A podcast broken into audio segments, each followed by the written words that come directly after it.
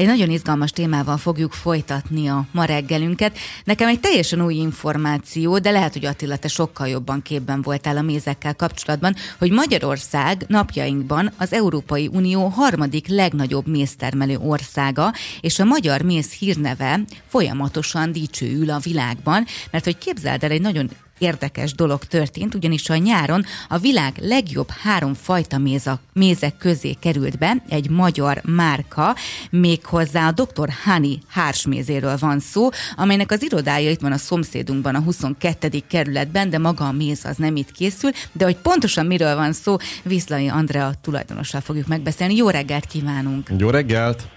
Jó reggelt kívánok, köszöntöm a hallgatókat is! Hogyha jól tudom, ez a hársméz, illetve az önök mézei nem csak most nyertek díjat, méghozzá Amerikában egy mézversenyen, amire majd mindjárt kitérünk, hanem hogy folyamatosan fantasztikus eredményeket érnek el egy kicsit legyen kedves arról mes- mesélni, hogy a családja mióta foglalkozik méhészkedéssel, és mióta készítenek mézeket, és hát honnan tudják, hogy ez jó, mert hogy, bocsánat, annyi információ van a fejemben, mert hogy az a verseny, amire most beneveztek, ami Amerikában bekerült a három legjobb közé, ott alapfeltétel volt az is, hogy aki beküldi a mézét, az feltételező, hogy ez, ez a legjobb méz. A családom Észak-Borsodban méhészkedik, igazából én beleszülettem ebben, ebbe a méhészetbe. Apukám most már 80 éves, de még mindig csinálja, tehát azért egy minimum 60 év méhészeti tapasztalat áll mögötte, illetve lassan már mögöttem is. És a korábbi évtizedekben ugye jellemzően a magyar mézre a az általunk termelt mézek is hordósan kerültek ki a nyugat-európai piacra túlnyomó rész. Itt klasszikus formában ugye a magyar mézet mindig is javító mézként használták föl a, a helyi vagy az import silányabb minőségű mézekhez hozzákeverik, és akkor ebből kijön, kijön egy piackonform termék.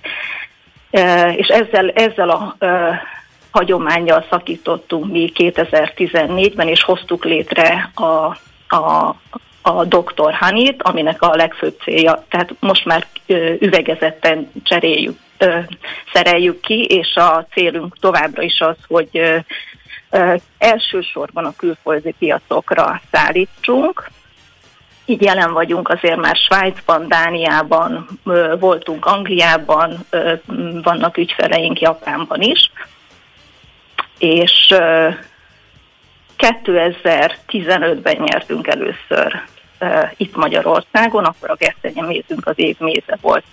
Magyarországon is 16 óta folyamatosan versenyeztetjük a termékeinket. Dubajban is ott mondjuk elsősorban a, a dizájnnal nyertünk, illetve Londonban immár, ha jól emlékszem, akkor 16 termékünk nyert Great Taste. Összességében mennyire kedveltek ezek a különlegesebb mézfajták? Mert hogy sokan mindig a vegyes virágmézre gondolnak, meg az akácmézre.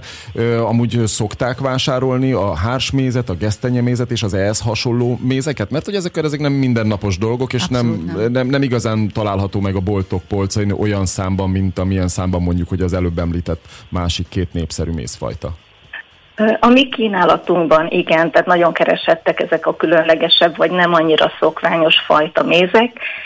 Nincs semmi baj a, a, a, a vegyes virágmézzel, én azt, azt szoktam erre mondani, hogy ez egy ilyen tutti frutti, ebben benne van minden, rengeteg virágnak a, a, az értékes anyagai viszont ízében nem olyan karakteres, tehát hogyha külön valaki mondjuk pirítósra vagy önmagába fogyasztaná, akkor inkább ajánlom a, a fajtamézeket, ott egy egészen más ízhatást tudunk elérni, például a hársméznek van egy kicsit citrusos, mentolos utóíze, pici kesernyéséggel, tehát lehet ezzel nagyon jól játszani, vagy a fűméznek inkább vaníliás tónusai vannak, úgyhogy ha más karakteresebb vízvilágot keres a fogyasztó, akkor inkább ezeket a fajta mézeket ajánlanánk, de ha teába akarja valakit beletenni, akkor ott bőven akár egy recceméz, aminek viszonylag enyhe íze van, vagy a vegyes virágméz tökéletesen megfelel. Mitől lesz különlegesebb az önök méze? Tehát, hogy vannak... Jobban dolgoznak a méhecskék, Igen, vagy... simizik őket, vagy, vagy,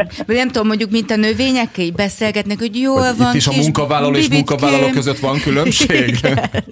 Van különbség, van, aki jobban dolgozik, van, aki sehogy nem dolgozik. Ugye azért a, a, a make három, három van, a dolgozók, a, a herék és a, a, a mély anya, úgyhogy nem mindenki egyformán tevékeny, de igazából attól lesznek különlegesek, és mi azért, úgy gondolom azért nyerünk ilyen díjakat, mert nagyon nagy a fajta tisztasága. Tehát ez azt jelenti, hogy abban a termelési időszakban más növényről nem hordanak. Nem keveredik bele más méznek a pollenje, tehát például itt a hásméz esetében, amiről most szó van, az egy, egy nagyon tiszta, csak a hásmézre jellemző ízprofilt tud hozni. És hogyan Ugye, be... ha valaki nem annyira szakszerűen csinál, vagy nem pörgeti ki a, a hásméz gyűjtés előtt, nem tisztítja ki a kereteket, akkor nem lesz ilyen tisztaságú a méze. Amúgy hogyan tudják rávenni, idézőjelesen rávenni a méheket, hogy akkor csak azt gyűjtsék, vagy pontosan olyan helyekre telepítik a, a méheket, ahol ez a le, leginkább elérhető, és akkor tuti biztos, van, hogy, tuti biztos hogy akkor ott oda fognak szállni, és akkor onnan fognak gyűjtögetni. Így van, hogyha van a közelben mert pedig ha jó helyre települnek le a, a, a méhek, akkor ők nem fognak messzi keresgélni, ami a legközelebb van, e, arról fogják gyűjteni. Ugye, hogyha valaki utazik a nyári időszakban, nagyon sok méhészetet láthat országszerte erdőkben, van egy sátor, mellette a méhek. Szóval ilyenkor a méhész utazik, és, és így módon tud uh, tiszta fajta mézet. Vannak azért, akik szerencsésebbek, és olyan településen van a méhészetük, ami, ami ennek a közelében ott van a hárserdő, ott van adott időszakban a, az akácos, és nem kell utaznia, de hát nagyon sokan utaznak vele. Egyébként hogyan alakul a termés? Mert többször beszélgettünk már méhészekkel itt a reggeli rádióműsorunkban, és nagyon sokszor panaszkodnak, ugye, hogy azért ez nagyon kitett dolog az időjárásnak, és azért most egy nagyon asszályos időszakon vagyunk túl. Ez befolyásolja a méz termést? Minden mezőgazdasági ágazatot, igen, az időjárási körülmények mindig kihatással vannak. Ugye a tavalyi év az gyakorlatilag akkor volt ilyen 40 fokos hőség, amikor a mézek, vagyis a méztermelő növények jó része virágzott, tehát ugyanígy a, a tavalyi évben a hásat gyakorlatilag tönkretette, a sejemfűről is alig lehetett pergetni, az akát olykor lefagy, úgyhogy ennek mi is ki vagyunk téve. Az idei év, év szerencsére azt mondhatom, hogy talán a napraforgó időszakig megfelelő volt arra, hogy jó minőségűt és, és jó mennyiséget gyűjtsenek a méhek. Árak tekintetében hogyan alakul a méz? Mert hogy ugye nagyon sokszor, hát igen, szóval... Hát, hogy ebben az időszakban ez egy nagyon ez egy luxus, fontos kérdés. Meg hát luxus dolog manapság mézet is vásárolni, és mondjuk arra is kíváncsi vagyok, hogy, hogy mondjuk amikor nyer egy ilyen nagyon-nagyon-nagyon komoly nemzetközi díjat egy hársméz, akkor az mondjuk felhajtja az árát. Én azért abban bízom, hogy tehát a, a, a méznek tavaly, ugye említettem, hogy nagyon sok növény a forróságban nem termelt nektár, tehát alig tudtak a méhek gyűjteni. Az idén mennyiséggel én úgy látom, hogy nincs gond, tehát nekünk is jó mennyiség lett, és méhész kollégákkal beszélve én azt látom, hogy az elmúlt húsz évben például hársmét a legjobb volt az idén, én abba bízom, hogy az árak ha legalább, tehát a jó termésnek köszönhetően nem fognak elszállni az idén. Tehát a, a jó termés kompenzálja valahol majd az áremelkedést. Ez szuper jó hír. És amúgy így... Ezt én, én senki nem, én csak a saját, bocsánat, én a saját Igen, nevemben tudom, tehát Sajnos a probléma az azért az üveggyárakkal, csavartetőkkel, ezt mindannyian látjuk, hogy tavaly óta több mint 50%-ot emelkedett a, az üvegeknek az ára, tehát ezzel, erre nincs ráhatásunk. Hát Igen, de az mindenféleképpen jó hír, hogy idén, idén volt termés, tehát mert tavaly legfőképpen az volt a probléma, hogy annyira kevés volt, hogy ezt a keveset is, tehát kénytelenek voltak drágán adni. Ugyanez a gyümölcsel is például.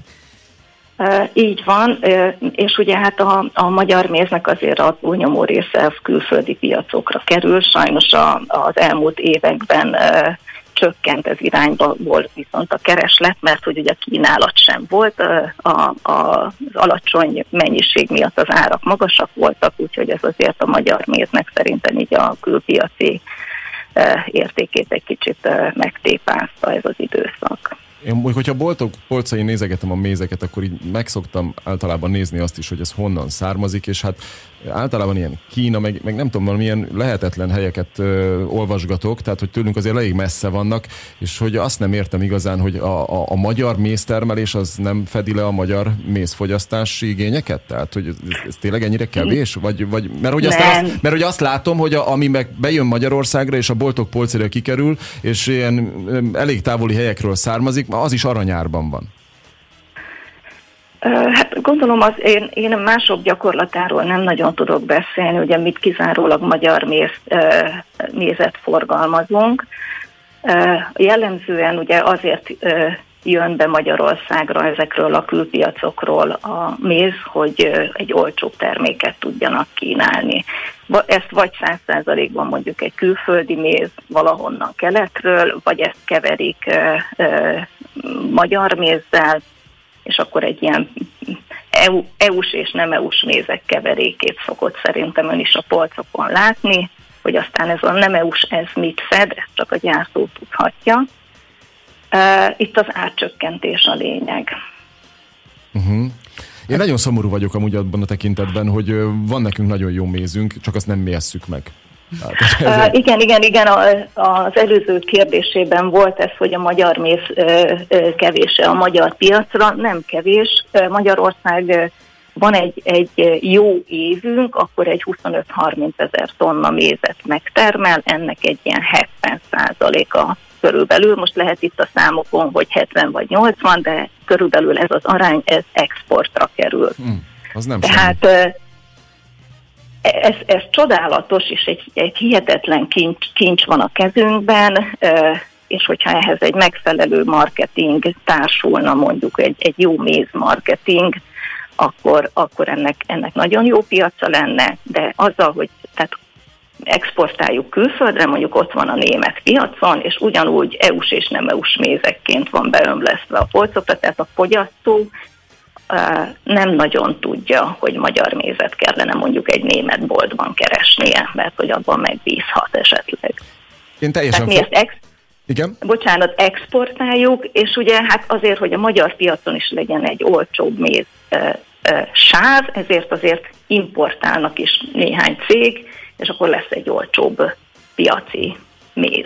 Én ezt mondjuk pont fordítva gondolkodom, mert hogy a, amit lehet, azt tegyünk meg mi, ami meg megmarad, azt pedig küldjük külföldre. Tehát, hogy ez így észszerűbb lenne, és akkor minőséget fogyasztanánk mi is. Mert most így mi a vége? Az a vége, hogy tulajdonképpen ilyen olyan kevert mézeket kapunk mindenhonnan, aminek, ahogy ön is említette, igazán nem is nagyon tudjuk, csak a gyártó tudja, hogy milyen összetétele van, meg honnan származik.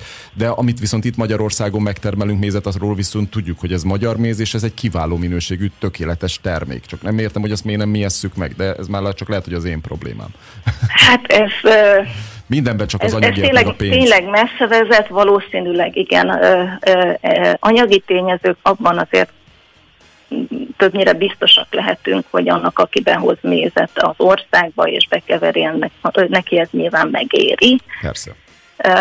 Én azért mindenkit arra biztatnék, hogy nézze meg, hogy mi van az üvegre írva, és hogyha ha, ha valami olcsó, már pedig szerintem mindenki föl tudja mérni, hogy hogy egy más termékhez képest valami olcsó vagy nem, akkor ott bizonyára valami sérül a történetben, tehát azt nem lehet, hogy kiváló minőség fillérekért, uh-huh. tehát ilyen nincs.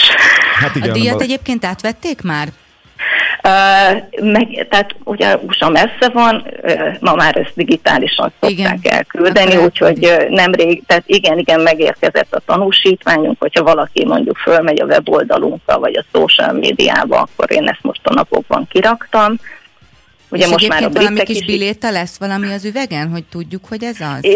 Lehet rendelni, de, de, de hát ha tőlünk vásárolnak, akkor tudhatják, hogy ez. Ha. Igen, tehát nekünk minden mézünkben van vizsgálva, laborban, úgyhogy ez mindig egyfajta biztosíték arra, mert nem, nem mindig elég a saját termés, tehát szoktunk mi is azért méhész kollégáktól venni mézet, de, de labor az az első. Köszönjük szépen, és sok sikert kívánunk a munkájukhoz, meg hát elsősorban nagyon nagy szeretettel gratulálunk. Igen, köszönjük szépen. Köszönjük az elismerést és a megkeresést is. Viszont hallásra. Viszont hallásra, minden jót kívánunk. A dr. Hani ügyvezetőjével beszélgettünk Viszlai Andreával, mert hogy a világ három legjobb fajta méze közé került az ő hársmézük. Nagyon izgalmas dolog.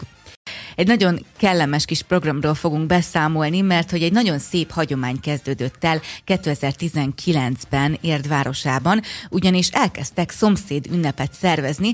Nagyon sok szomszéd ünnep van most már, ehhez egyre többen csatlakoznak. Van, akik nem ezen a központi ünnepen, de egyre többen vannak, akik ezt a bizonyos szeptember 10-i alkalmat választják, hogy összejöjjenek a szomszédokkal, ismerősökkel, környéken élőkkel, és egy nagy bulit rendezzenek. A főszervező Takács Évát hívtuk fel. Jó reggelt kívánunk, szia! Jó reggelt, szia!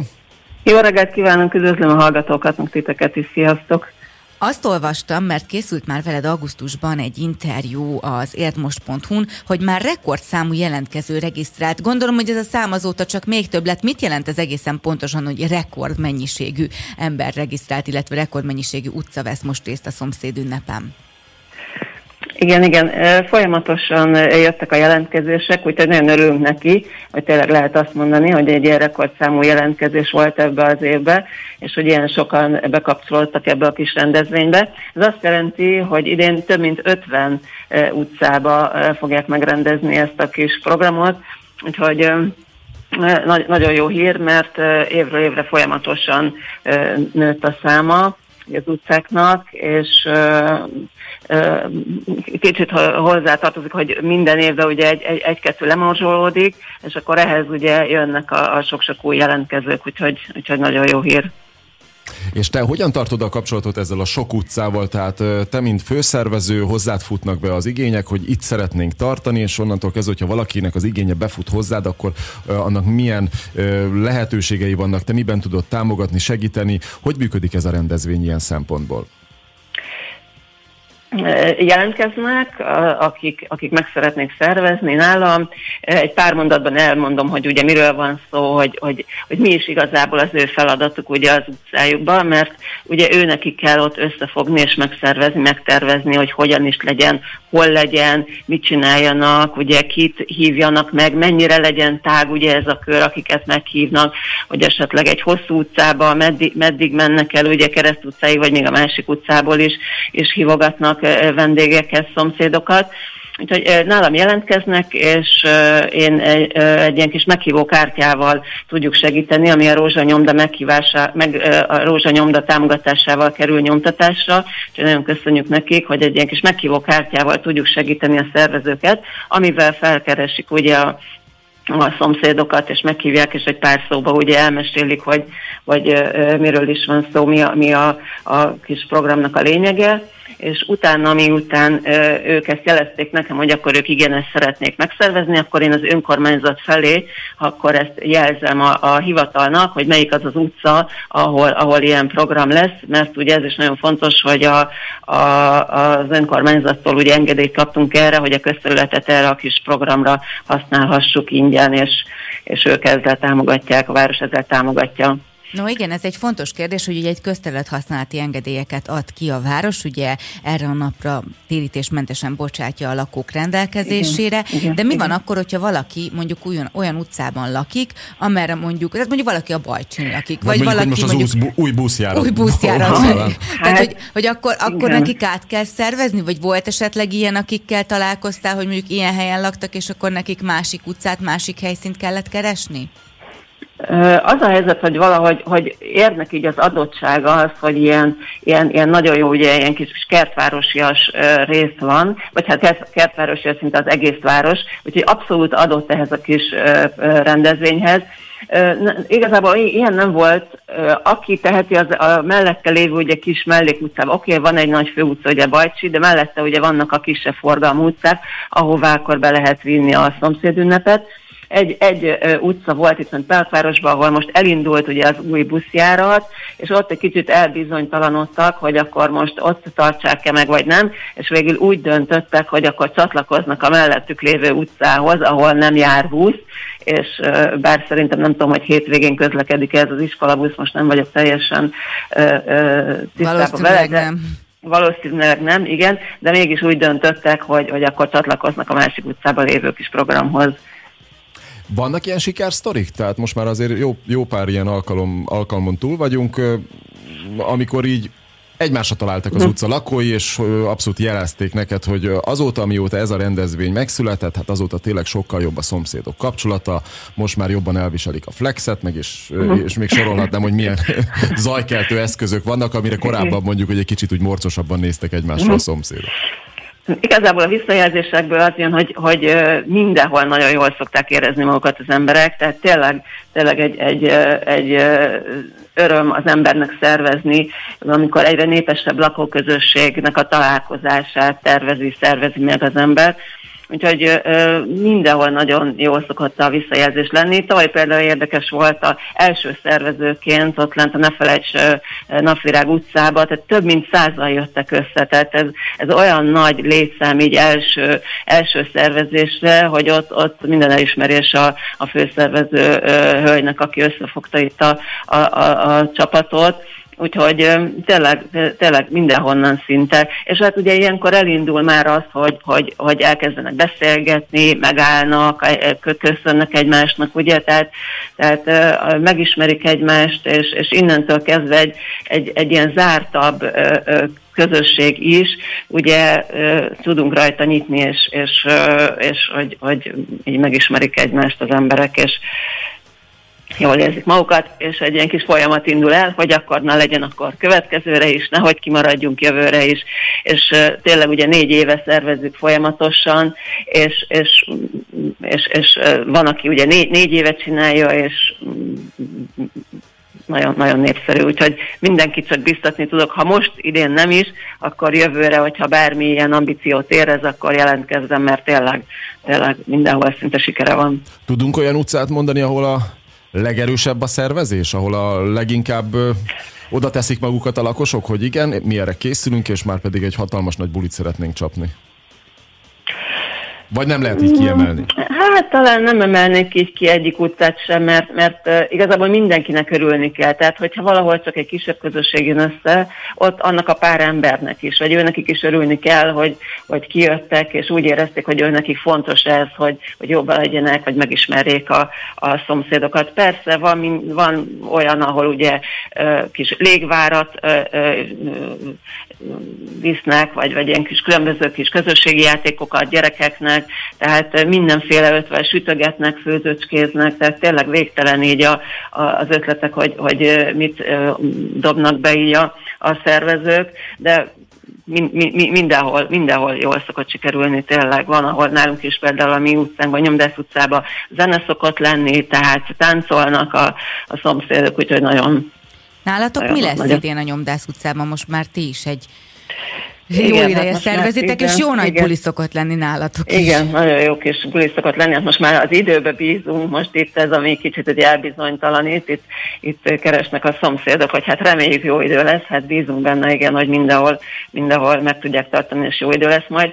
Igen, mi újra főzöcskézünk, főzni fogunk, Bográcsba fog a pörkölt fölni, és, és abba fognak segíteni itt a szomszédok, úgyhogy kis zenénk lesz, és még említsük meg azt is, hogy a, a sporták bemutatók lesznek még különböző utcákba, úgyhogy igen, ez, ez is egy kicsit színesíti itt a kis programokat, úgyhogy van egy-két hely, ahová egy el tudnak menni egyesületek, már tavaly is elkezdődött ez a kis ö, színesítés a, a programnak, úgyhogy hozzánk is, ha minden igaz, akkor a jégkorongosok fognak jönni, és egy ilyen kis sporták bemutatót tartanak. Hát remélem olyan hideg nem lesz, hogy jégkorongozni tudjanak. hát reméljük, hogy, hogy nem kabátba kell várni őket. Én közben itt nézem az időjárást, nagyjából itt szeptember 10-éről beszélgetünk szombatról.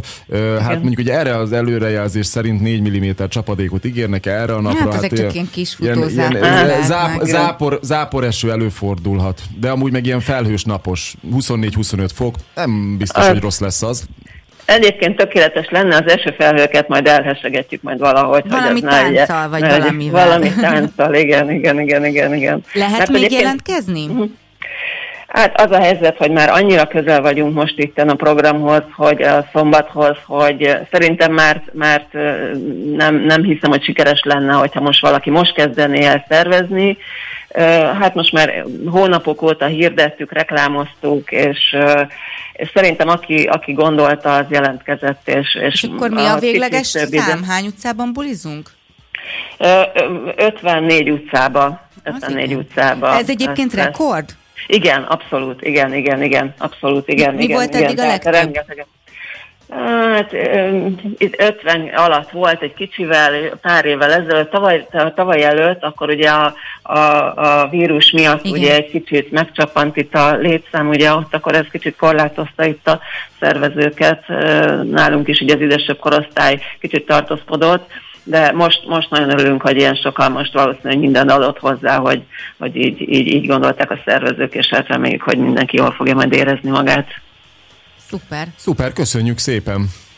Én nagyon szépen köszönöm. Én és sok sikert kívánunk, meg nagyon jó időt. Jó magát, igen. igen, köszönjük szépen. Jó köszönöm. időt mindenképpen, is jó szórakozást, jó bulizást minden utcának. Köszönjük hát szépen, hogy itt voltál. Köszönjük szépen. Köszönjük szépen, szép napot, szia, szia. Takács Évával beszélgettünk, aki a főszervezője a negyedik szomszéd ünnepnek, ez hétvégén lesz, 54 utcában lesz buli. Hát nagy ünnep lesz a hétvégén érden, de már egészen csütörtöktől elkezdődik majd a mulatság két nap múlva, mert hogy világhírű művészek jönnek ismét az érdi jazz ünnepre, megrendezik az AVL érdi jazz fesztivált immár a 8. alkalommal szeptember 8-a és 11-e között Irkrék a főszervezőt hívtuk fel. Jó reggelt kívánunk! Jó reggelt! Jó reggelt kívánok, sok szeretettel üdvözlöm a hallgatókat. Nyolcadik... Egy kis javítás. Igen, na, figyelek. A, főszer, a főszervező az Érd Média Centrum. Igen. Én pedig a csapatnak egy tagja vagyok. Na jó, hát... Oké, okay, a motorja, akkor mondjuk így, jó? a, a motorja ennek a dolognak. Szóval nyolcadik alkalommal rendezzük, rendezitek meg a az Érdi Jazz Fesztivált. Volt ez már hosszabb is, volt egy picit rövidebb is, de tulajdonképpen most egy ilyen kompromisszumos megoldással négy napon keresztül jazz ünnep lesz ismételten érden. Megkérdeztük az imént László Attilát arról, hogy ő milyennek érzékeli az érdi közönséget, milyennek tartja az érdi befogadást. Tehát nyilván erre a fesztiválra ugye nem csak érdiek érkeznek, hanem az ország szinte minden pontjáról jönnek vendégek. De te hogy érzed magad érden, vagy milyennek tartod az érdi közönséget, illetve érd egy jó helyszíne a jazz ünnepnek? Az érd, érdi közönség nagyon jó. Ők tényleg azért érkeznek, hogy jazz hallgassanak, nem, a, nem úgy, mint a többi jazz fesztiválon, ahol, ahol azért a ivásevés a, a főszereplő. Itt, uh, itt, itt valóban ez a legfontosabb. Azért azt uh, kiemelném, hogy idén is lesz büfé, de most tényleg végig lesz büfé. Úgyhogy a ivásevés is lehet uh, valakinek főszereplő. Viszont, uh, viszont akik megérkeznek, ők ők hát ugye a hangtechnikából is adódóan keveset tudnak beszélgetni, csak szünetekben tudnak beszélgetni. Így, így, így tényleg a, a zenére tudnak koncentrálni, mert hogy ez egy kreatív zene, ahogy László Attila is elmondta, és, és olyan kreatív zene, amit előre azért megbeszélnek a zenészek. Tehát maga a harmonia, maga a témák megvannak, és arra szól, kinél kevesebb, kinél több improvizáció. Mi egyébként egy jazz fesztiválnak a lényege, ha szabad így fogalmazni, mert azt mondtad, hogy ugye az Érdi Fesztivál általában a műértő közönség jön, aki kifejezetten jazz akarnak hallgatni, de miért érdemes mondjuk egy olyan valakinek ellátogatni a jazz fesztiválra, adott esetben pont itt érden, aki mondjuk még soha nem volt?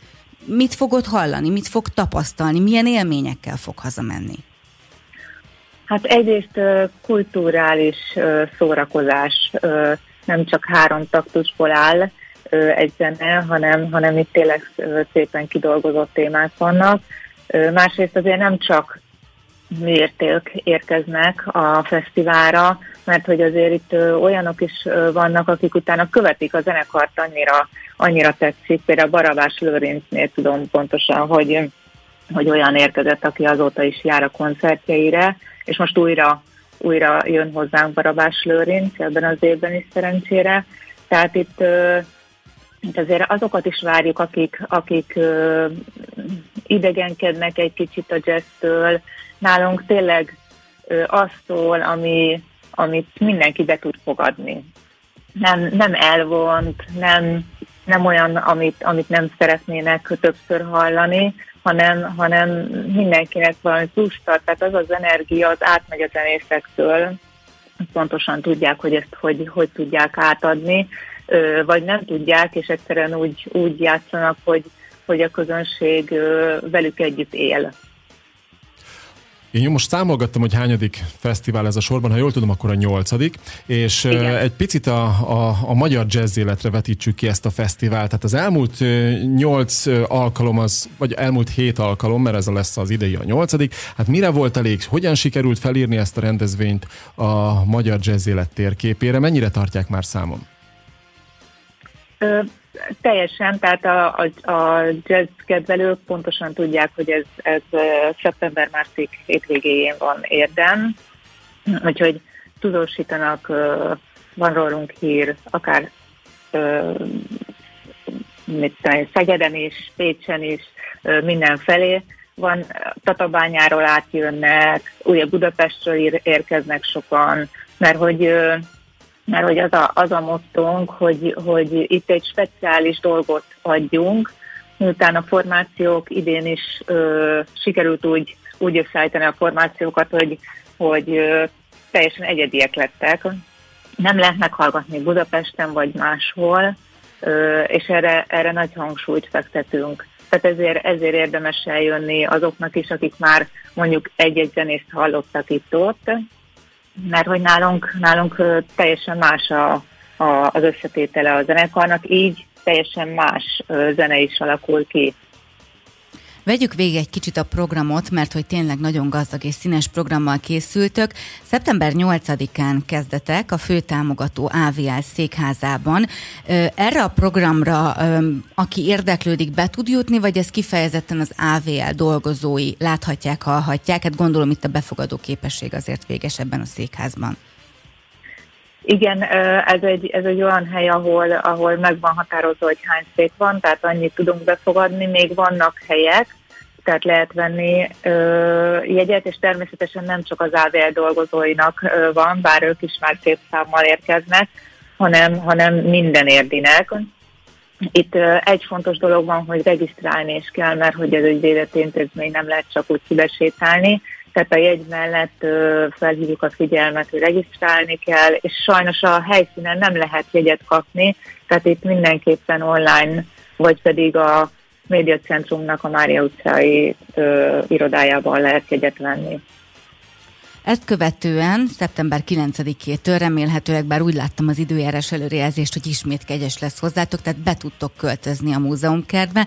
Hogyan fog alakulni a program, mi lesz számíthatnak az érdeklődők, illetve egy kicsit majd beszélj a jegyekről is, hogy, hogy azt már mondtad, hogy például a Harcsa Veronika koncertjére csak online előzetesen, vagy itt nálunk a rádióban, a Médiacentrum Mária utca épületében le, lehet jegyet venni, de például, ha valaki impulzus alapján dönt a hétvégén úgy 9-től, hogy ő jazz szeretne hát hallgatni, így a programra, Aha. akkor erre szívesen elmennék. Akkor tud jegyet venni? Igen, a többi nap mindegyiken ott vannak a kollégáim, Ország Kata és Átki Zsuzsi, úgyhogy ők, ők rendelkezésre állnak, tudnak a, a műsor kezdetéig jegyet venni, és a második koncert kezdetéig jegyet venni, mert hogy itt két koncert lesz minden hétvégén, úgyhogy, úgyhogy nagyon-nagyon érdekes programokat állítottunk össze. A többiek pedig hát online a jegy.hu-n, vagy pedig hát az érdegyesfesztivál.hu oldalon ott pontosan rá lehet kattintani a jegyek menüre, és, és már is oda jut a, a kedves hallgató a, a jegyekhez, amikor ő tud választani. Picit akkor itt a szeptember 9-éről beszéljünk. 17 óra 30 perces kezdettel Lantos Zoltán és Barabás Lőrinc lesz a színpadon, illetve ahogy, mint ahogy az előbb is említettük, hogy minden nap két koncert van, úgyhogy 19 órától pedig majd az Olá Kálmán kvartettet és Pece Balást láthatják az érdeklődők a színpadon. Mit az, mi az, amit érdemes róluk tudni? Ők hogyan és mivel készülnek erre az alkalomra? Hogyha valaki ezt a napot választja ki magának, akkor milyen zenei élményben, örömben lehet része? Hát Lantos Zoltán és Barabás Lőrinc dúlja tényleg annyira speciális és érdekes lesz, ők nagyon-nagyon a fiatal mm, közönséget vonzák, tehát akik, akik nem annyira érdeklődnek a jazz iránt, őket is, őket is be tudják hozni a jazz koncertekre, és hát itt egy hegedűsről és egy trombitásról van szó, akik, akiknél nincsen ritmus szekció, de mégis van, mert hogy ők lettek ketten az elektronikus médiaművészeknek a legjobbjai közönség szerint, tehát itt rendesen elektronikával lesz fűszerezve a trombita és elgedi játék. Itt tényleg ezt ajánlom a fiataloknak is, és azoknak is, akik egy kicsit idegenkednek a, a jazztől, mert olyan ritmusos, dinamikus zenét fognak hallani, ami, ami felejthetetlen igazából, ez, ez tényleg ilyen jazzhez bevonzó zene lesz. Úgyhogy ők ugye fél hatkor kezdenek már, utánuk pedig 19 órakor, hát egy nagy, nagy művész, a Liszt díjas Olá Kálmannak a kvártetje lép fel, Pece Balázs lesz a, a vendégük. Ők egy, egy márciusban megjelent lemezanyagot fognak bemutatni. Nagyon érdekes, nagyon jó lengyel magyar koprodukcióban készült. Itt most magyar zenészek fognak nálunk játszani, de még soha nem hangzott el máshol ez, a, ez az anyag. És itt a Zolák Kálmánnak az egyik fia, a szakszofonos Olák Kálmán junior is játszik, aki különben azt hiszem, hogy most már öt éve, amióta elkezdte az egyetemet, ő minden évben a tehetséges egyetemistákkal együtt lép fel nálunk, és most a, az édesapjával fantasztikus alakítással fogják előadni az új lemezüket, és a Torbán György és és, vagy Specek Lakatos Krisztián és Balázs Elemér lesz a ritmus szekcióban náluk. Még annyit elmondanék az előző napról, hogy dr. Csőzik László polgármester fogja megnyitni az Érdi Fesztivált idén. És Lesz a... majd egyébként játék is, arról ne feledkezzünk igen, meg. Igen, igen, Erről igen. mit kell tudni, mert hogy tavaly már volt egy ilyen nagy sikerű dolog, hogy a zárónapon volt egy előadás, közben játszottunk a közönséggel, mert hogy ugye vannak technikai átállások, és hogy az is élvezetes legyen, illetve nem az legyen, hogy csak ott lézengenek az emberek, ezt egy kicsit igyekeztek így jobban feldobni. Igen, idén ráadásul nagyon sok, hogy tavaly bort, bort kaptunk ajándékba, és mi is ezt tudtunk ajándékba adni, és idén az Érderánától, a Karibi Tánckutól, Pizza Karaván edzőteremtől is, Natural Fitness-től is, és a DM-től is kaptunk ajándékokat, és így, így tényleg nagyon értékes ajándékokat tudunk kiosztani, és közben Eközben Érdről egy nagyon rövid bemutató is fog elhangzani, tőled is, és a, az Ölvedi Rékától is. Úgyhogy ez, ez még pluszban ezzel is feldobja a fesztivált, hogy, hogy Érdről akik, akik más városokból jönnek, már pedig sokan vannak, akik más városokból jönnek, azoknak is érdekes lesz érdbemutatás, de hát az érdieknek is, mert azért valljuk be, hogy, hogy nem sokat tudunk érdről, még hogyha itt is éljük a, a hétköznapjainkat, érdemes, érdemes egy kicsit odafigyelni, hogy érdemennyi érdekes és látványos dolog van. Érden érdemes és érdekes látványos dolgok vannak, úgyhogy ez jól összejött.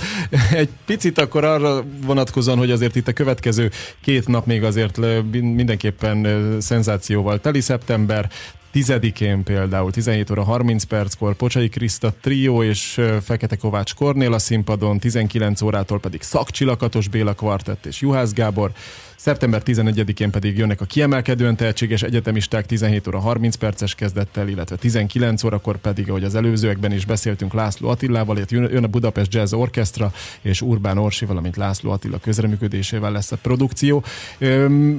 Picit, és tényleg csak röviden, hogy a, a 10. és a 11. az milyen szempontból különleges, azért itt vannak ezek a főbb produkciók, az esti produkciók, azért ott nagyon nagy nevekkel lehet találkozni. Nem csak az esti produkció, mert Pocsai Kriszta az egyik legjobb jazzénekes Magyarországon, és hát olyan, olyan szerencsések vagyunk, hogy Gyémán Bálint lesz a gitárosa nálunk, miközben ez, ez lett van az egyetlen olyan koncert, amelyiket már hallhatták Budapesten, és a végén úgy sikerült, hogy nem, tehát nálunk fognak debutálni ezzel a felállással. De az egy szakcsillagatos Bélát szerintem na, őt mindenki ismeri, ő aztán a kreatív zene, de közben harmónia gazdag zenét ad, és hát Közeg Imre lesz a dobos, aki a másik nagy öregje a jazz életnek.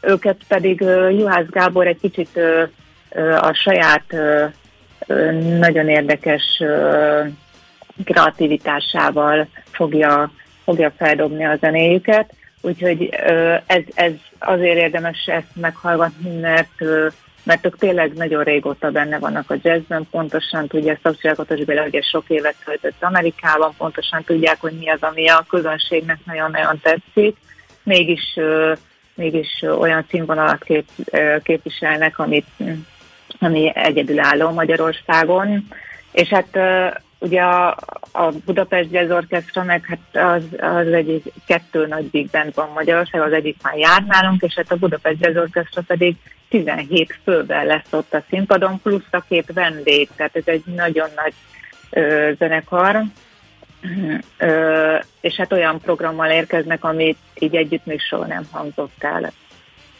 Hát akkor csupa különlegességekben bővelkedik az Érdi Jazz Fesztivál, a nyolcadik Érdi Jazz Fesztivál. Így van, és hogyha valaki még érdeklődik a jegyek iránt, akkor egyrészt a jegy.hu, illetve különböző weboldalainkon is érdeklődhetnek, meg hát a helyszínen is lehet majd egyet venni. Nagyon sok sikert, meg jó időt kívánunk, sok látogatót!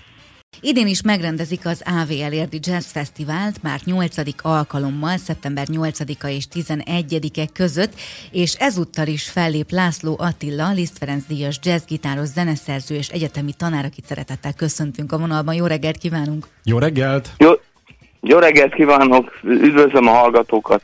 A nyolc fesztiválból már hat jazz fesztiválon részt vett Érden, és idén, mint mentor is közreműködik a koncertek összeállításában. Nem mellesleg mindig az önkoncertjén van állítólag a legnagyobb közönség.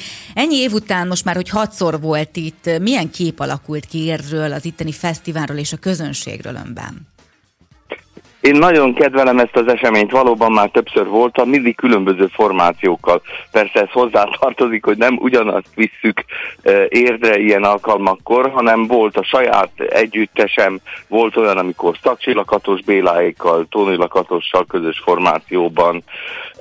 Volt olyan, hogy a saját úgynevezett Fusion Circus nevű fúrgósokkal megtámogatott együttesemmel, és most tényleg egy különleges produkció következik 11-én, vasárnap este 7-kor, ahol a Budapest Jazz Orchestra nagyszerű big banddel fogunk Urbán Orsi közreműködésével ketten szólistaként vendégeskedni.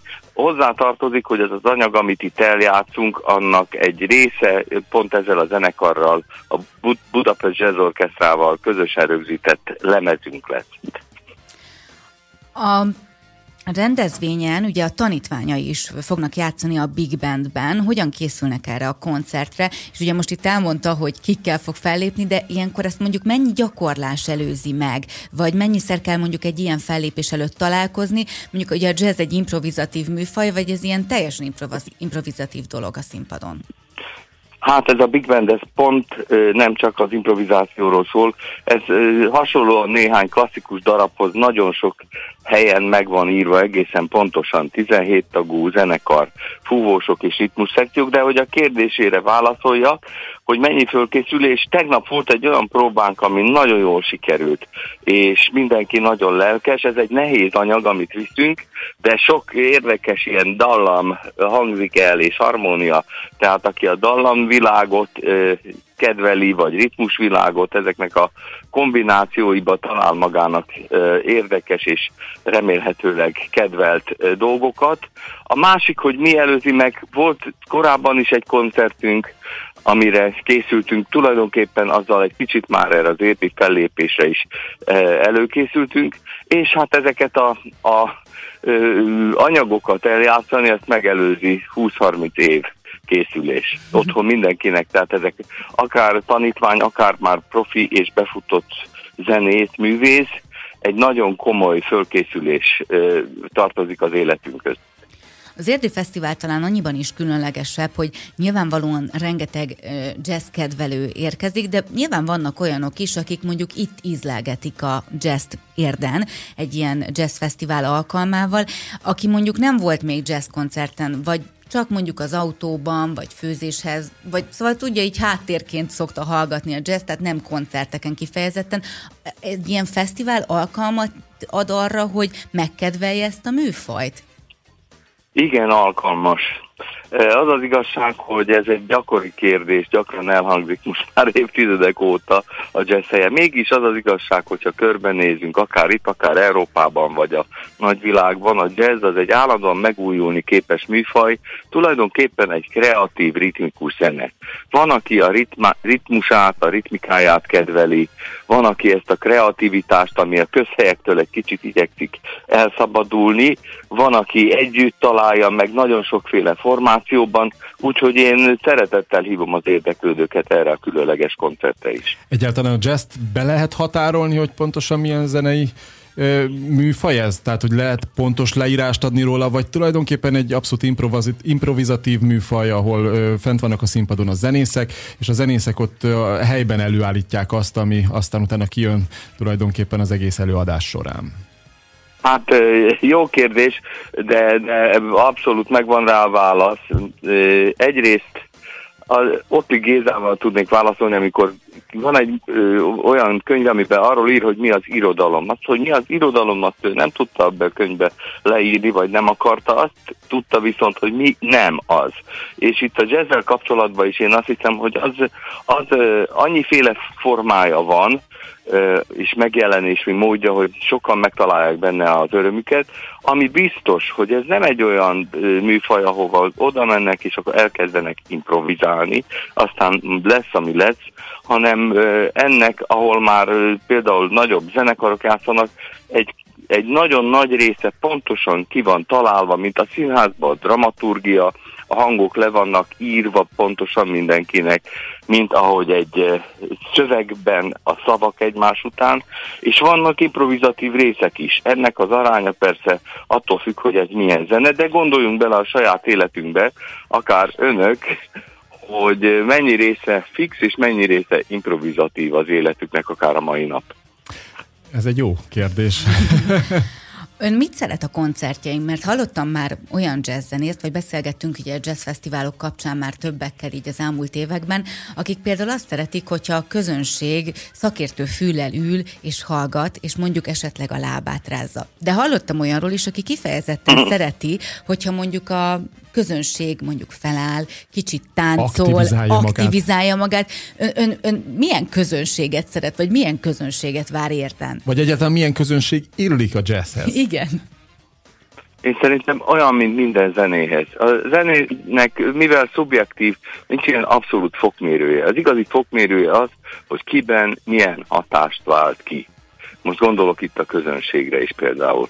Tehát az, hogyha valaki ott ül csöndben és a lábával hozza a tempót, azt látja ki, akkor az, az olyan. De azért az nem semmi. Ha, ha elkezd fölugrálni és hanggal adja a jelét a lelkesedésének vagy tapsal, az is, az is valaminek a jele. Úgyhogy nagyon-nagyon sokféle érzelem és hatás kiváltására alkalmas a zene. A jazz ezen belül annyit hozzátehetek biztosan, hogy ez egy őszinte műfaj. Tehát a maniroktól, közhelyektől igyekszik tartózkodni, ilyen módon ezt az őszintességet a közönség is megkaphatja és gyakorolhatja. Egy picit beszéljünk akkor a szeptember 11-éről, erről a 19 órakor kezdődő koncertről, Budapest Jazz Orchestra és Urbán Orsi és László Attila közreműködésével. Amúgy önök előtt pedig majd a kiemelkedően tehetséges egyetemistákat láthatja az érdi közönség 17 óra 30 perctől. Például, hogyha most akkor a főprodukcióról még nem is, de előtte egy picit a fiatalokról beszélünk, hogy a fiatalok jelen pillanatban hogy állnak és hol állnak jazz terén, milyen az utánpótlás a hazai utánpótlás bajnokság ilyen szempontból. Igen. Erről szívesen szólok egy-két szót, hiszen magam is tanítok a a Liszt Ferenc Zeneművészeti Egyetem jazz tancékén. Most már 35 e, éve vezetem a Big Bandet, ott improvizációs gyakorlatot tanítok, és jól ismerem azokat a fiatal zenészeket, akik például oda bekerülnek és ott végeznek. Azt kell mondjam, hogy sokkal inkább a zenei színvonala azoknak a növendékeknek vagy hallgatóknak, akik végeznek, feszíti a kereteket idehaza, mint amilyen lehetőségek vannak, vagy akár amilyen körülmények között föllépést kaphatnak. Ezért is szerencsés és jó, hogy az Érvi Fesztiválon a kiemelkedően tehetséges egyetemisták szóhoz jutnak, illetve játszhatják a programjukat. Az az igazság, hogy szerintem Európa szintű a, a képzés és a kínálat pedig különböző hangszerekre is megnézhetjük, egészen e, erős. Úgyhogy reméljük, hogy a, a helyszínek, körülmények és alkalmak így most a Covid elmúltával fölnőnek ehhez a nagyszerű kínálathoz. Azt nézem a honlapján, a programjában, hogy azért elég sűrű lesz az év vége, és több alkalommal együtt lép fel Csárlival. Hát ez a több alkalom, ha Három most is. az elmúlt, az elmúlt 30 évet beszorozzuk, hiszen mi állandó zenész partnerek vagyunk, már a Charlie visszatérésekor az első lemezére is írtam e, támokat, és azóta is folyamatosan együtt koncertezünk a Charlie Bandben. Ez a lemez egyébként akkor 220 ezer példányba kelt el, ami hát ma, ami akkor is nagyon nagy szám volt. Most is évvégéig egy csomó koncertünk lesz, illetve az évvégén egy Budapest Aréna koncerttel ünnepeljük Charlie 75. születésnapját. Úgyhogy ez egy folyamatos és nagyon számomra nagyon kedves zenei együttműködés, ahol a, ezt a fajta rockos, bluesos irány, gitározás, zeneszerzést is tudom folytatni egy nagyszerű előadóval, előadóval. Ebből is látszik, hogy egy jazzzenész rendkívül sokoldalú. igen, mm. igen. Köszönjük Köszönöm. szépen, hogy itt volt, és nagyon sok sikert kívánunk, sok-sok látogatót, és hát remélem, hogy akkor pozitív visszacsatolások lesznek majd vasárnap este, szeptember 11-én, amikor önök is fellépnek. Hát én biztos nem tudok majd ülve maradni, én is ott leszek majd, mert hogy egy kicsit konferálok majd. Remélem, hogy találkozunk. Köszönöm én is a jó kívánságokat, és hasonló jókat kívánok az egész fesztivál résztvevőinek, és nagyon gratulálok a fesztivál létrehozásához. Köszönjük szépen, Köszönjük minden szépen, jót kívánunk. Minden jót, szép napot kívánunk. Minden jót. László Attilával beszélgettünk, Liszt Ferenc Díjas jazzgitáros zeneszerzővel, egyetemi tanárral, annak apropóján, hogy a hétvégén, tehát szeptember 8-a és 11-e között rendezik érden 8. alkalommal az AVL Érdi Jazz Fesztivált, hogy kik lépnek még fel, és hogy pontosan mire szám jó reggelt kívánunk mindenkinek, három perc múlva negyed kilenc, bár Angliában Jaj. egy kicsit korábban van. A vonalban Nyilas Krisztián, aki az én édes testvérem, ő már réges régóta Angliában él, és annak apropóján hívtuk fel őt, hogy mit tapasztal a királynő halálával kapcsolatban, bár azt mondta előzetesen, hogy olyan nagyon sok mindent még egyáltalán nem. Jó reggelt! Jó reggelt, szia! Jó reggelt, sziasztok! No, szóval azt mondtad előzetesen, hogy inkább a közvéleményt az előző napokban az új miniszterelnök személye foglalkoztatta, mert hogy az angolok nagyon örültek annak, hogy új miniszterelnökük elnökük van. Mi, mi volt így nálatok, mi zajlott? Igen, most az Angliában ez egy elég érdekes időszak. Ugye a Brexit miatt ugye nálunk is, meg ugye az ukrán háború miatt ugye nálunk is ugye mennek fel az megélhetési költségek. Boris Johnson ugye elvesztette a támogatását, ugye az elmúlt napok, hetek ugye igazából arról szóltak, hogy ki lesz, aki végül is átveszi a a helyét, ugye mindenki ez foglalkoztatott igazából leginkább. Ugye bejelentették az új női miniszterelnökünket, aki gyakorlatilag már is meghirdette az új programját, melynek keretében a Angliában itt egy rezsicsökkentés itt is elkezdődik, úgyhogy gyakorlatilag a következő 15-10 évre ad a kormány hitelt a gázszolgáltatóknak, hogy a rezsink az igazából ugyan azon a szinten maradjon, mint, mint mondjuk a háború előtt. Úgyhogy igazából ezt foglalkoztat őket leginkább.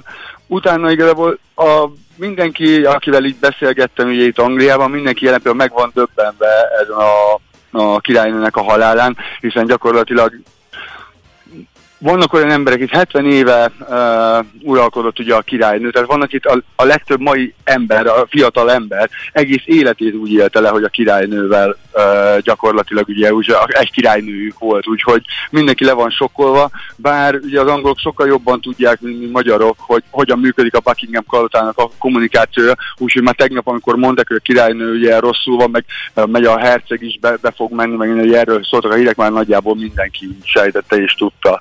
Hát igen, meg a BBC-n a... egyébként feketében volt ugye a riporter, és ezt mondják, hogy ez ugye már árulkodó volt, meg hát ugye az, hogy ugye, amit te is említesz, hogy elindultak ugye a királyi család tagjai a, a Balból, hova? Skócia, Balmorálba, igen. Balmoral kastély. Mindig elfelejtem a nevét. Szóval elindultak oda a Balmoral kastélyba, és hogy már ez is nagyon árulkodó dolog volt. Szóval beszélgettél emberekkel, mit szóltak? Hát igen, igazából, hogy mondjam, ez a, király, ez a királyság dolog itt Angliában egy kicsit furcsa, mert ugye alkotmányos monarchia van, tehát gyakorlatilag ugye a prezid, a, tehát az elnök, a, elnökük van, aki gyakorlatilag ugye úgy, mint nálunk az elnökök ugye váltják egymást, viszont ez egy a háttérbe egy állandó dolog, úgyhogy igazából nagyon sokan töltötték mai éjjel is kint a Buckingham palota előtt virágokat lerakva, gyújtva, de igazából sokban vannak az angolok, hiszen ugye a királynő az utolsó, egy, egy korszaknak igazából a vége. Tehát ő volt, a, a királynő volt, aki a fejére, aki ugye prezident elnöké tette, ugye Margaret thatcher ő még találkozott Winston Churchill-lel, tehát gyakorlatilag tényleg úgy mondja, egy korszaknak a vége. És ahogy, pontosan, ahogy mondtam, mivel hogy olyan hosszú volt az uralkodás, hogy tényleg a, ilyen a 40-es, 50-es korosztály meg visszafelé gyakorlatilag egész életét úgy élte le, hogy a királynő az így van és az így állandó. Krisztián, és te mit tapasztalt azzal, azzal kapcsolatban, hogy az angoloknak mit jelent a, a királyság intézménye, meg maga a királynő, vagy most már király lesz? Tehát, hogy általánosságban ők ez, hogyan állnak ez a témához? Hát, hogy mondjam, a, ez egy kicsit furcsa, olyasmi, mint Amerikában. Tehát vannak a városi angolok, és vannak a vidéki angolok. A vidéki angolok azok sokkal inkább királyság meg monarchia pártiak, és mondják, hogy neki királynőjük van. A városiaknak gyakorlatilag így nem sok mindent jelent, hiszen ugye tényleges hatalma a királynőnek igazából nincs. Tehát változó. Az öregebb angoloknak számít az, hogy ő neki királynőjük van, és így ez valamivel megkülönbözteti őket, talán ez is vezethetett a Brexithez, hogy ők másnak érzik magukat. A városi angoloknak nagyon igazából nem, nekik ők populistábbak, nekik inkább csak a megélhetési költségek számítanak. És most mi várható egyébként az országban? Most például ugye az összes bankjegyeteken a fonton ugye a királynő arcképe van. Ilyenkor ezt elkezdik majd szépen fokozatosan kicserélni, vagy így a, a mi, mi történik? Nem hiszem, hogy kicserélik, hiszen a, magyar, a Magyarországon sincs egy Orbán Viktornak a feje rajta ugye a pénzen, úgyhogy, úgyhogy szerintem igazából fontos a tiszteletből meg fogják tartani, és igazából én úgy gondolom, hogy igazából ő volt az utolsó nagy király, a királynő. Hiszen ő mondta, hogy igazából tényleg ő levezetett egy egész korszakot ezzel kapcsolatban, hogy az első angliai miniszterelnöknő a második világháború végig csinált, hogy a férjével, Úgyhogy, úgyhogy igazából ő valószínűleg, én azt gondolom, hogy fog kapni egy, uh, egy szobrot, és megmarad, mint az utolsó nagy királynő. Nagyon sok ugye a leghosszabb uralkodói státuszra is ugye neki van, úgyhogy nagyjából igazából egy mély tisztelet övezi a királynőt, de úgy alapvetően az angolok mindenki tudja, hogy igazából itt a az elnökökön, meg a kormányon múlik az, hogy nekik jobb lesz-e vagy rosszabb lesz, úgyhogy ez inkább csak egy ilyen státusz. Én azt tudnám igazából a magyaroknak így közelebb hozni, hogy utoljára szerintem talán Gönc Árpád volt, az Gönc Árpád halála volt ennyire, hogy nagyon sok embert így megérintett, és megint ott ő is megosztó személyiség volt, ugyanúgy, mint mint a királynő, de gyakorlatilag szerintem ő volt az utolsó államférfi úgy, úgy Magyarországon is, aki még így, így számított az embereknek. És azt azért tegyük hozzá, hogy második Erzsébetet majd a trónon Károly fogja követni, és harmadik Károly néven lesz király. Amúgy Károlynak milyen a megítélése ott? Mik a tapasztalatok? Azért ő nagyon sokszor volt így a bulvárhírek élén, meg, meg, meg őt, őt legalábbis itt Magyarországon én úgy érzem, hogy akikkel beszélgettem, akik így imádják a királyi házat, hogy Károlyt nem nagyon szeretik. Ott Angliában ez hogy van? Kamilla miatt is van ez tulajdonképpen sok esetben. Igen, igen ez a, ez a dolog, ez így van, mint mondtam, igazából ugye a királyi család, meg a királyi család való történések, egy szimbolikus dolgok itt főleg, úgyhogy igazából a mindennapokat a, inkább mint egy celeb dolognál így igazából. Van, aki bírja, van, aki nem szereti, de úgy igazából az emberek szerint, én, az én megítélésem szerint, amit az emberek, neki igazából most mindegy az, hogy a harmadik a, mit, mit visz, hiszen igazából tényleges hatalma nincsen. Uh-huh. Fi- de valóban igazából a királynőt uh, kedvelték, és nem őt. A fiatalokat, Vilmosékat szeretik? Kéttel és igen, a gyerekekkel? A, igen, őket szeretik, bár mondjuk érdekes, ugye, mert mert ugye a, a, mind a két uh, fiú ott van ugye a királyi családban, az egyik ez ugye maga a királyi nő igazából uh, kitiltotta tehát ugye azért is élt ugye most nagyon hosszú ideig ugye Amerikában, úgyhogy ez szerintem ez még a jövő zenéje, hogy most így mi fog változni, és mi lesz végül is a megítélés, de ha jól hallottam, tegnap akkor ők még csak hatodikuk a sorba, tehát igazából nem ők fogják a Károlyt követni, tehát ő nekik a hatodikok az öröklési sorban, úgyhogy jelenleg így igazából... Ki követi Károlyt? Hát Vilmos, nem? A Vilmos, Vilmos van utána a sorrendben uh-huh. ő követi, és aztán utána pedig hát a Vilmosnak az első szülött fia, nem tudom, Györgynek Igen, hívják, talán azt, azt hiszem, ha jól emlékszem. Tehát most egyelőre azon az ágon megy tovább ez a történet. Igen. és akkor Harry, Harry Herceg az, akit... Aki a, aki a sokadik, ő a hatodik, igen. Egy, a... meg a Markle együtt ők távoztak az Egyesült Államokba, és igazán akkor gondolom meg a Markle-re gondoltál, aki igen, igen. kitiltott a Krisztián, tudom, hogy most mentél még csak dolgozni, de hogy találkoztál már kollégáiddal, hogy ez így most téma így az angoloknál, vagy, vagy most így látod rajtuk a szomorúságot, vagy most mi a helyzet? Ö, igen, beszéltem velük, nem annyira nem szomorúak, mint mondtam, de igazából tényleg úgy kell megélni a királyi ö, családot, mint egy, ö, mint egy sztárpárt, mint egy, egy celebrity dolgot, úgyhogy mindenki kb. meg van döbbenve, mint otthon Berki Krisztián halálánál, de, de úgy nagyon ö, nem érinti meg őket, hiszen nem a mindennapjaik része. Mondom, ami furcsa, hogy nagyon sok embernek, igen, amúgy találkoztam kollégáim, ezt mondták, hogy tényleg itt, akikkel én találkozom, ezt mondták, hogy igazából nem tudják, hogy igazából hogy is kéne érezni magukat, hiszen tényleg nekik ez ilyen állandó dolog volt, mint, mint mint nálunk a köztársaság. Tehát, hogy, hogy így egyszer csak így azt mondják neki úgy, hogy 40 évesen, az elmúlt 40 évben, hogy most ennek vége, és így nem tudja ő sem, hogy mit kéne érni, sokban van, hiszen gyakorlatilag ugye még tegnap örültek, hogy igazából meglett a, az új prezident, az új elnökük, ma pedig már uh, gyakorlatilag ugye egy délután, itt délután jöttek a hírek, hogy akkor ugye jönnek a megy, mennek a kórházba, minden, és talán egyszer még aznap gyakorlatilag bejelentették a halált, úgyhogy igazából mindenki meg van döbbenve, hogy hogy most akkor mi van, de, de ilyen közelebb érintés nincsen, hiszen ettől nekik nem lesz se jobb, se rosszabb. Egyébként milyen most az élet Angliában? Még mindig húj a boldogság, vagy most azért ti is küzdöttek a nehézségekkel? A különböző... Leszetünk azért a nehézségekkel. a kolbászokat. Igen. E, inkább úgy mondanám, hogy azt a kolbászt megfelezték, de azért még ott van az a kolbász.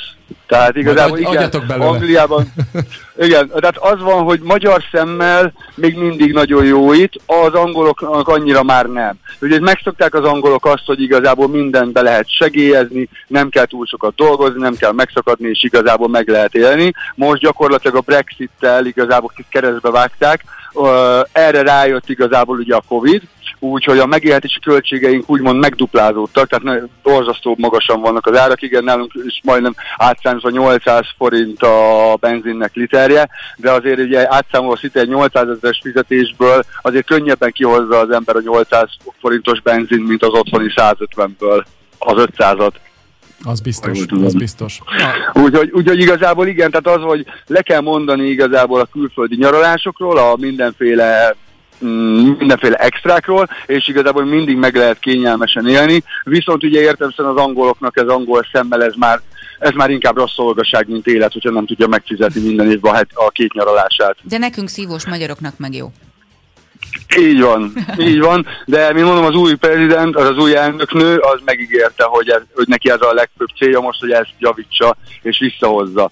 Ezt jelen pillanatban ők úgy képzelik el, hogy, felve, hogy adnak egy olyan hitelt hogy a gázszolgáltatónak, amit tíz év múlva kell csak visszafizetni, és remélik, hogy addigra jó lesz. De igazából, amikor elkezdődött a Covid, akkor is ugye Magyarország ellentétben itt két éven keresztül munkanélkül mindenki megkapta két, a teljes havi fizetését. Két éven keresztül, úgyhogy nem kell bemennie dolgozni, és azt mondták, hogy akkor ezt majd ugye később, egy évvel később kell visszafizetni, viszont ez most van, erre jött egy ukrán háború, úgyhogy ki tudja, mi lesz végig, mert nem sikerült igazából kényelmesen vissza, visszatenni ezt a, ezt a covidos felvett hitelt sem. Amúgy az angoloknál itt a gázellátás az milyen helyzetben van? Uh, nem teljesen vagyok ebben százalékosan pontos. Azt tudom, hogy fönt Skóciában vannak uh, vannak olaj meg gáz vezetékek, úgyhogy gyakorlatilag nem annyira félnek attól, hogy itt, hogy itt nem lesz ilyen, ilyen probléma, de az, az energiáraknak az el, elszabadulásától nagyon félnek itt igazából, itt is riogatják az embereket. Nem mondom, a legutolsó információ, ez a tegnapi információ, hogy megígérte az elnök, hogy ebből itt nem lesz probléma, mert itt is lesz rezsicsökkentés. Rezsicsökkentett áron fogjuk kapni a gázt. Hát reméljük, hogy ebben a zavaros időszakban a skót klánok nem lázadnak fel, és nem teszik rá ezeket a gázvezetékekre. Na jó, van. Igen, érdekes, igen, érdekesség, hogy ugye a királynő halálával elvileg ugye a a monarchiához tartozó államok ilyenkor jelezhetik azt, hogy, hogy ők függetlenednek. Erről még semmi infó nincsen itt, de elvileg lehetséges, most bejelenthetik mondjuk ahhoz, bárki, hogy függetlenedik a monarchiától. Ezt most tehetik igazából meg. Évekkel ezelőtt volt egy népszavazás erről, és egyelőre a skótok úgy döntöttek, hogy még így maradnának egy kicsit. Aztán azt írják itt ilyen-olyan oldalakon, hogy ennek a döntésnek köszönhetően most egy jó, jó pár évig ez biztos, hogy nem lesz napirenden, de lehet, hogy ez az esemény, ez az eset, ami történt itt az elmúlt napon, lehet, hogy ez megváltoztatja ezt a dolgot, de hát ez már csak egy másik. Igen. Őszintén, holnap már sokkal többet tudnék el a dologról. Mondom, hogy tegnap délután uh, történt. Igazából nagyjából minden angol a tévéjében uh, nézte végig, és a családjával beszélt át, úgyhogy a legtöbb a ember akivel én beszéltem, az azt mondja, hogy igaz, ők sem beszéltek még nagyon senkivel. Mindenki látta a tévébe, látták, hogy a Buckingham palot előtt, ugye, aki teheti, az ugye ott van is uh, virágokat gyújt.